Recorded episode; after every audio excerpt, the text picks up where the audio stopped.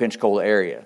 But we have enjoyed our time, and I, am I'm impressed with what God is doing in this place. And I know, again, that the Lord's going to continue to work in your lives. The book of Daniel, chapter 3, I want to bring your attention, if you would, to verse number 13. In verse number 13, the Bible records for us these words Then Nebuchadnezzar, in his rage and fury, commanded to bring Shadrach, Meshach, and Abednego, and they brought these men before the king. Nebuchadnezzar spake and said unto them in verse 14, Is it true, O Shadrach, Meshach, and Abednego, that you do not ye serve my gods, nor worship the golden image which I have set up?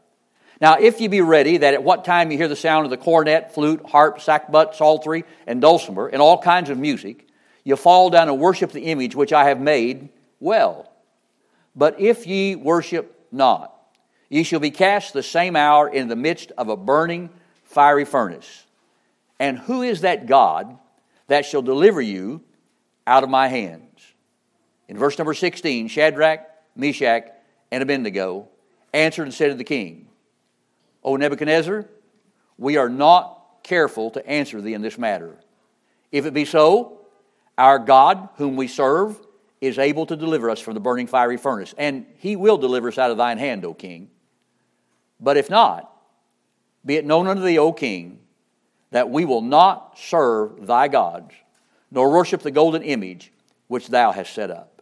Father, this evening, we're so grateful once more to be in this place. I thank you for the, the blessing that's been ours in these last few days. But now, tonight, God, again, we need your help. And I pray you'd fill us with your spirit. God, I know tonight that uh, many in this congregation right now need something from you. And I pray you'd help this evening that the Word of God would go forth with power. And may you use it tonight to accomplish in our lives, God, what only you can. Thank you for your love and grace. Help us, I pray, in Jesus' name. Amen. There are different ways that we could look at this passage of Scripture and still be true to the text. Uh, we, first of all, tonight, we could talk about this man Nebuchadnezzar and what God was doing in his life.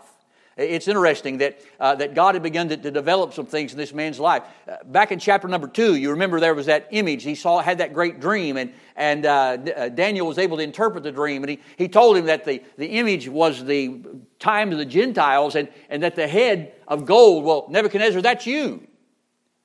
Well, again, Nebuchadnezzar is in the middle of a progressive move towards God. Can I just say this to you tonight? I truly believe that before it was all said and done, that Nebuchadnezzar became a true believer. But not yet. Right now, his life's a train wreck. And so, when he hears about this head of gold on this great image, he couldn't think of anything better than to raise up an image that everybody should bow to. If I'm the head of gold, let's make a whole image out of gold. And everybody bow down and worship me. We could talk about that this evening we could still stay true to the text and talk about the fourth man in the fire. We didn't read those verses tonight, but you're probably familiar with that verse. I, I told some people the other day that uh, any preacher that's worth his salt at one time or another has preached a message on the fourth man in the fire. As a matter of fact, several years ago, we were at youth camp. This is way back when I was in Kentucky. We were at youth camp. And, and at youth camp, uh, a preacher by the name of Dick Henson, a good friend of mine, uh, got up to preach. And he got all carried away preaching on uh, the, the three Hebrew children.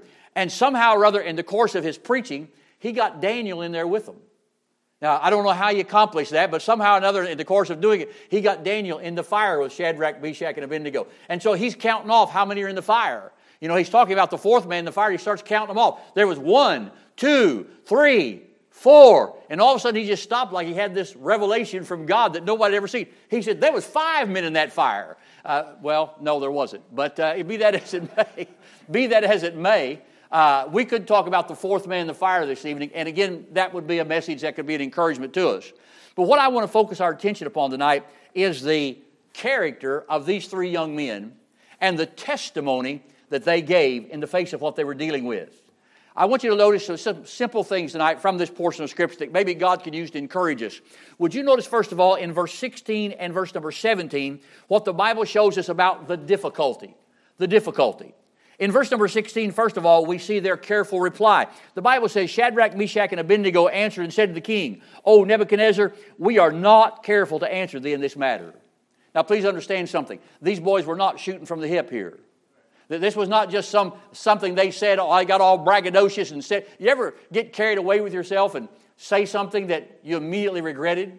Made some kind of a threat. If you don't stop doing that, I'm going to And then as soon as you said it, you wish you'd never said it. Or, or maybe uh, you've run into somebody that's give you a hard time and you challenged them in some way and you thought, boy, that wasn't smart. I wish I had done that. Well, these boys did not, they had thought this thing through. They were not careful to answer him. They had considered all the circumstances that were involved. They had considered everything that was, could potentially happen. And when they made their reply, they knew exactly what they were saying. Notice not only the careful reply, I want you to look with me in verse number 17 at the difficult truth. Now, watch this closely. The difficult truth. In verse number 17, they said, If it be so, our God, whom we serve, is able to deliver us from the burning fiery furnace, and he will deliver us out of thy hand, O king. Now look again at that statement. Our God, whom we serve, is able. There was no question about his ability. If he could speak the worlds into being, if he could create man from the dust of the earth, if he could part the Red Sea and cause the sun to stand still in the sky, if he could give to man the ability to know and interpret the dreams of others, he could do anything. He had all power. But you have to understand that's the difficulty. The difficulty is our God, whom we serve, is able to deliver us. You see, He could deliver. He could deliver. You know, we have a tendency to show sympathy to someone that wants to help in the hour of trial, but is just not able to do so. You understand what I'm saying? Uh, there's a house that's on fire. And someone comes along and sees that house on fire, and they know there's someone inside of it. And they, they do everything they can to try to get in there and rescue the people, but they just can't get in. The fire is it too intense, the, the heat is too great, and, and they can't get there. And they, they try, and they even get burned their own selves, but they just can't do it. We honor that person. We call them a hero because they, they tried. But on the other hand, if there's someone that comes by before that fire gets that intense, Maybe there's someone that comes by when the, they see the fire has just started, but they, for whatever reason, choose not to try to help the people inside. For whatever reason, they don't act. For whatever reason, they don't do anything to try to rescue those people. We disdain those people, don't we?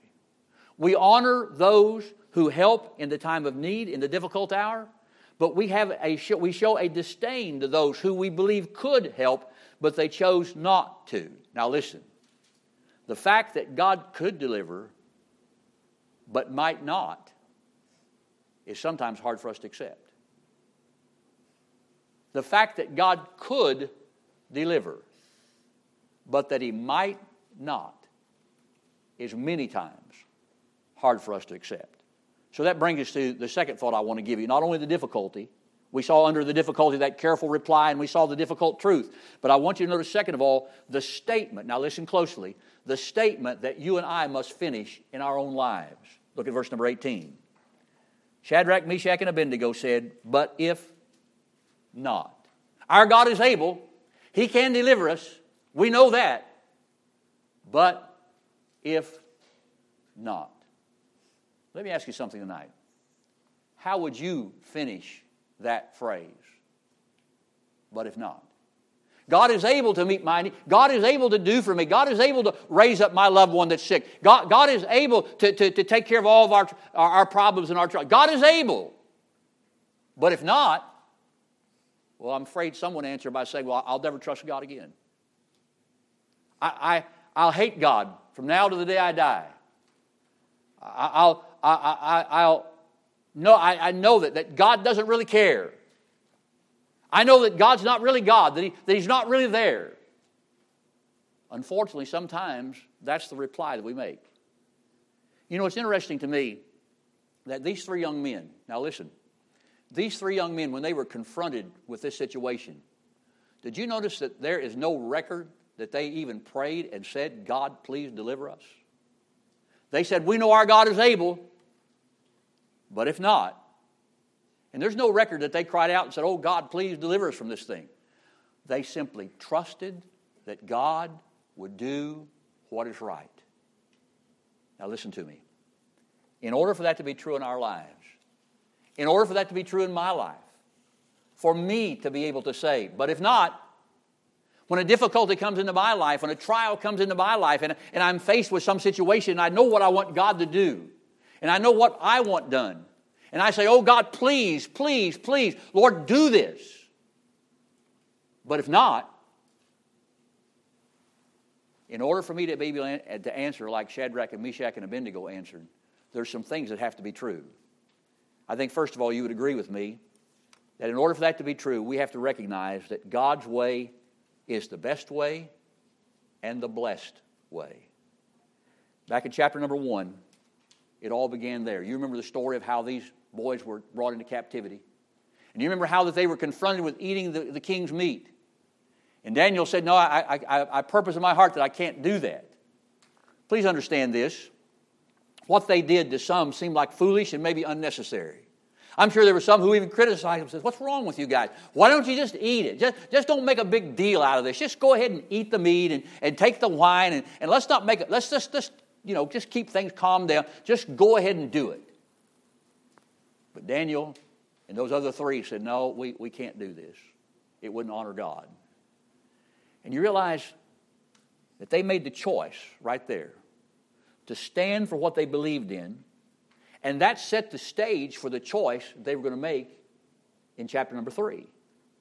They believed that God's way was the best way, even if the results were different.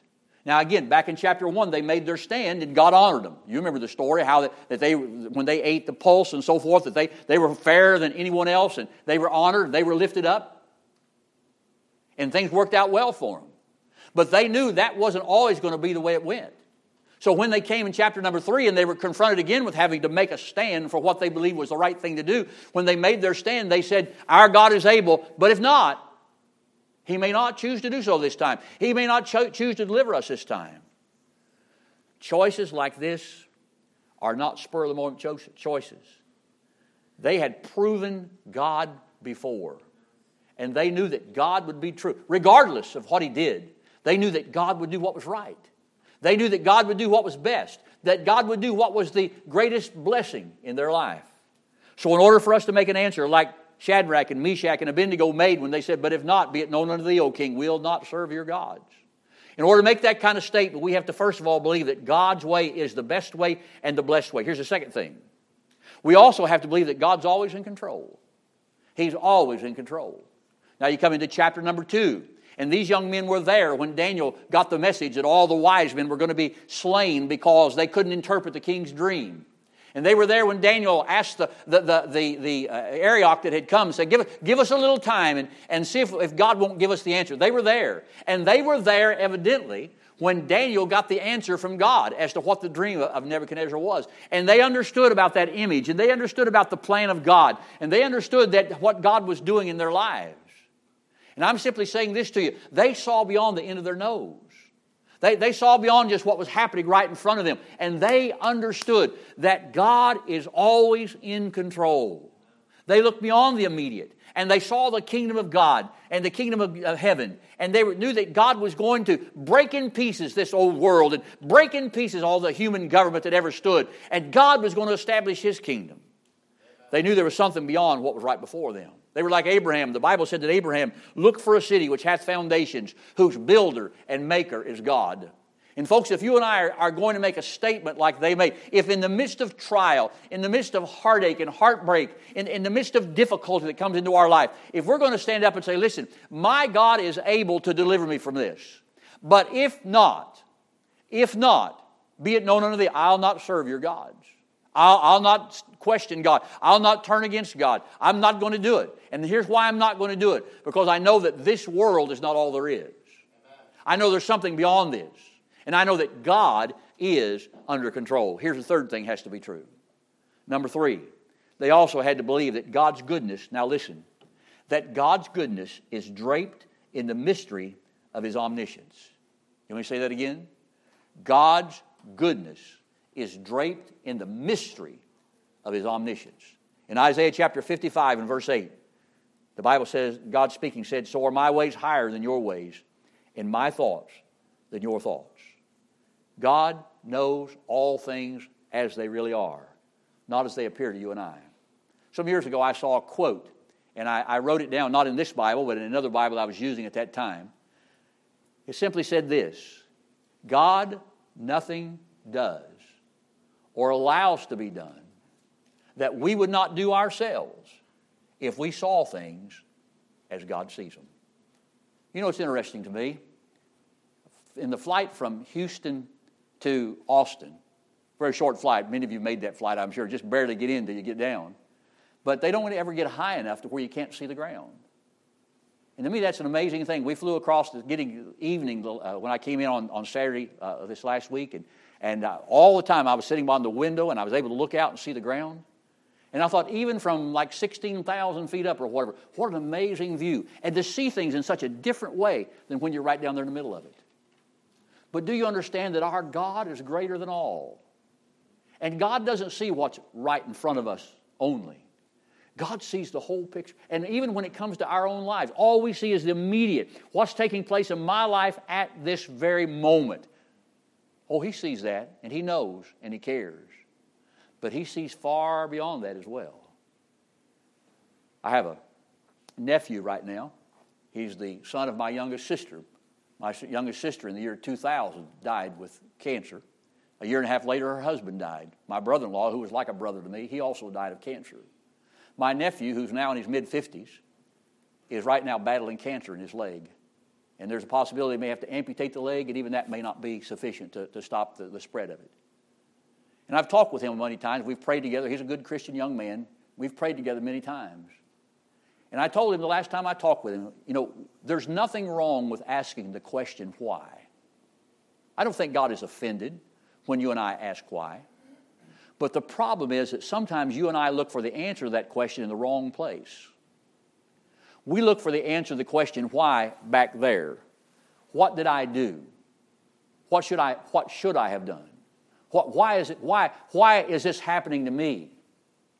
When you look for the answer to the question, why, you don't look back there, you look out there. And you say, Lord, why have you allowed this into my life? And what are you preparing me for? What are you opening the door for? What are you making it possible for me to do in the future that's going to come about as a result of my being willing to surrender myself to you at this time? That I'm being willing to, to say, but if not, whatever God does, that's going to be the right thing. What, however, God uh, works this out, that's going to be right. And I'm going to trust Him. We look for the answer to why in the future. God's goodness is draped in the mystery of His omniscience. But here's the good thing. Now, listen close. This is a good thing. God sees beyond the immediate, but He does not ask us to be able to see it as well. You want me to say that again? God looks beyond the immediate, He sees the future. But He doesn't ask me to be able to see the future. You know what He asked me to do? Trust Him. Trust Him. No, I can't see the, the future. I don't know why God is doing this. I don't know why this is happening, but that's okay because I trust the one who does. I'm saying to you again God's goodness is draped in the mystery of his omniscience. And then I give you one other thing to think about, and that is we can only say what they said when we realize that our true reward is received when we get home. They told the king, King, our God is able to deliver us and he will deliver us out of thy hand, O king. What they were basically saying was, one way or the other, we're getting out of this. Because either we're going to get out of the fire, or if you put us in the fire and we die, we're going home to be with our, with our Savior, with our, our God. And so, one way that you don't have any power over us. You can't take away from us what God has given to us. And you and I this evening need to understand that our true reward will come when we step into His presence. In 2 Corinthians chapter 4, in verse 16 and verse 18 are some verses that have been very precious to me in my life. The Bible says, For which cause we faint not, but though our outward man perish, yet the inward man is renewed day by day. For our light affliction, which is but for a moment. Now, notice the way he said that. He referred to it as our light affliction. And he said it's but for a moment. Here's how he replied uh, on the other side It worketh for us a far more exceeding and eternal weight of glory. When he talked about what was going on right now, he called it our light affliction. He said it's but for a moment, but it's working for us a far more exceeding and eternal weight of glory. While we look not the things which are seen, but at the things which are not seen.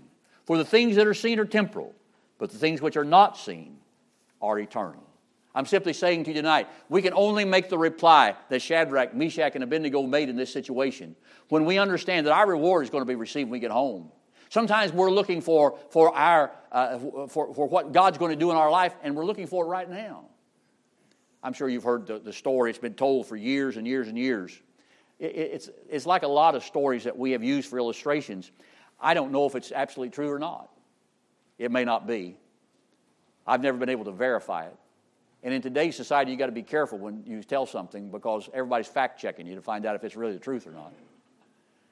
But the story was concerning an old missionary that was coming home from Africa.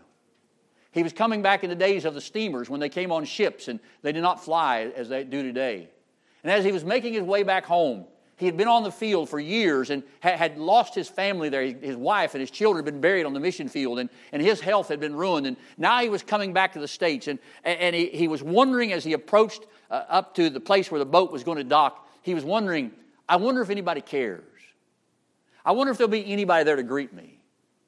And they said as he got closer and closer and closer to the shore, he heard bands playing.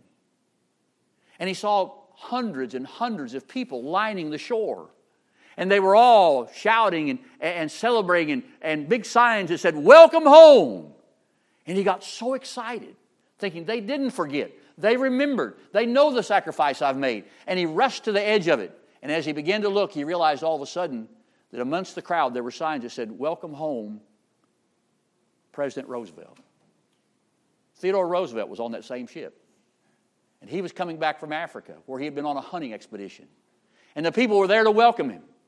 And that old missionary stood on the deck of that ship and watched as the president and his entourage went down. And the people celebrated. And as he left, they left. Until finally, there was nobody standing on the shore. And the old man walked down the plank to leave that boat. And as he walked down the plank, his testimony was I felt sorry for myself. I thought, Lord, I've been on the field. I've given my life, I've given my family, I've given everything, and there's nobody here to welcome me home. And he said it was as if a voice spoke in his ear. It said, Son, you're not home yet. And can I say that for all of us this evening? Sometimes we begin to wonder about why this world doesn't ha- have the things for us, the joy for us that we. But understand, we're not home yet. We're not home yet. But one day, we will be. Now, let me give you one final thought, and I'll be finished tonight. I know that some of you are sitting there saying right now, well, sure, it's all right to talk about the fact of if not, because he did. I mean, he did. He, he delivered them. They, they didn't burn, they, they, they passed through the fire, they came out on the other side. And I realize that's true. But what about others? What about Stephen that was stoned? while many watched? What about the Apostle Paul, who ultimately lost his head to those that hated him? What about all the martyrs' blood that has been spilled down through the ages of those that have stood for the truths of God's Word? What about them? Where was God then? And even more so, less dramatic, I suppose. What about that loved one of ours who died of natural causes that we beg God to spare? I can remember standing by the bedside of my, my youngest sister. Like I said, she was, she was the second or youngest. I'm the youngest in the family. She was about six years older than I am. She was always my mentor when I was a kid. When I was dating my wife, she was the one that gave me instructions. That's why I ended up with the wife I've got. Uh, not because of my good looks or charm, it's because my sister taught me how to treat a lady. And she was always the one that I looked to. And I remember standing by her bed and begging God to spare her life. But He didn't. And 55 years of age, she left this world. What about that heartache that enters our lives or someone else's when our estimation is they don't deserve that? How many times have we, we looked at someone going through a hardship or a, a heartache and, and we said, they don't deserve that. They don't deserve to go through that. How about those times that we know that God is able, but He doesn't do what we've asked Him to do? How are you going to fill in the blank in your life? But if not. I want to remind you about something I said Sunday morning. True faith is not a bargaining faith. Remember, we talked about the devil, we talked about the temptation. And I remind you that sometimes we have a tendency to say, Lord, if you will, I will. Lord, if you'll just do this for me, then I'll do this. But please understand, that's the way the devil approached it. It was the devil who said, If thou be the Son of God, turn these stones into bread. Prove yourself. Prove yourself. But please remember that true faith says God is able. But if not, then that doesn't change anything. Remember that faith is the substance of things hoped for, it is the evidence of things not seen. Faith is not a blind leap into the darkness, but it's simply acting on the substance and the evidence of the Word of God. And that's why they could say, Our God, whom we serve, is able. But if not, be it known unto thee, King, we'll not serve your gods. We'll not serve your gods. We'll do what we know is the right thing to do. They trusted God. Now listen, they trusted God to make the choice. That's the kind of faith that God calls upon you and I to have in our lives. To trust God to make the choice. In those situations where we have no control, in those situations that are out of our hands, we simply say, God, I know you're able, but if not, that's okay. Because I know that you always do what is right. And I trust you with all my heart. Let's bow our heads together for prayer. In just a moment, we'll stand together.